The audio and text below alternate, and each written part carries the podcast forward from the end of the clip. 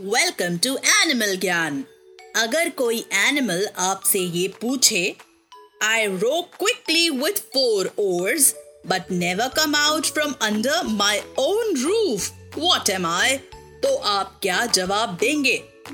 Well I will say it's a turtle turtles are aquatic reptile जिनके body पर एक hard shell होता है, जो इन्हें प्रेडेटर से बचाता है। They are one of the oldest creatures जिनके फॉसिल रिमेन्स 220 मिलियन ईयर्स पुराने हैं। Not only this they are long living creatures जिनका लाइफ स्पैन अबाउट 100 इयर्स तक होता है।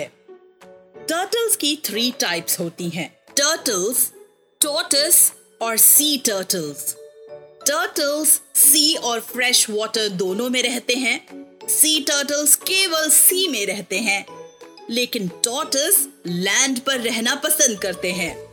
टर्टल्स का शेल भी टॉटस शेल से हल्का और फ्लैट होता है।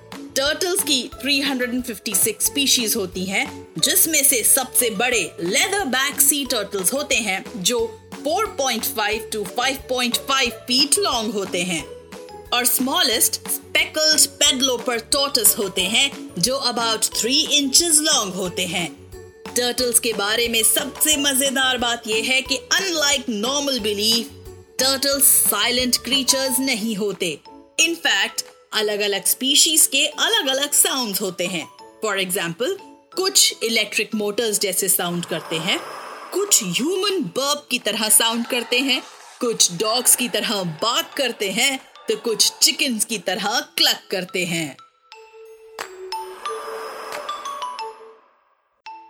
उम्मीद है आपको ये पॉडकास्ट पसंद आया। बच्चों के एंटरटेनमेंट के लिए सुनते रहिए टाइम्स रेडियो ओरिजिनल पॉडकास्ट्स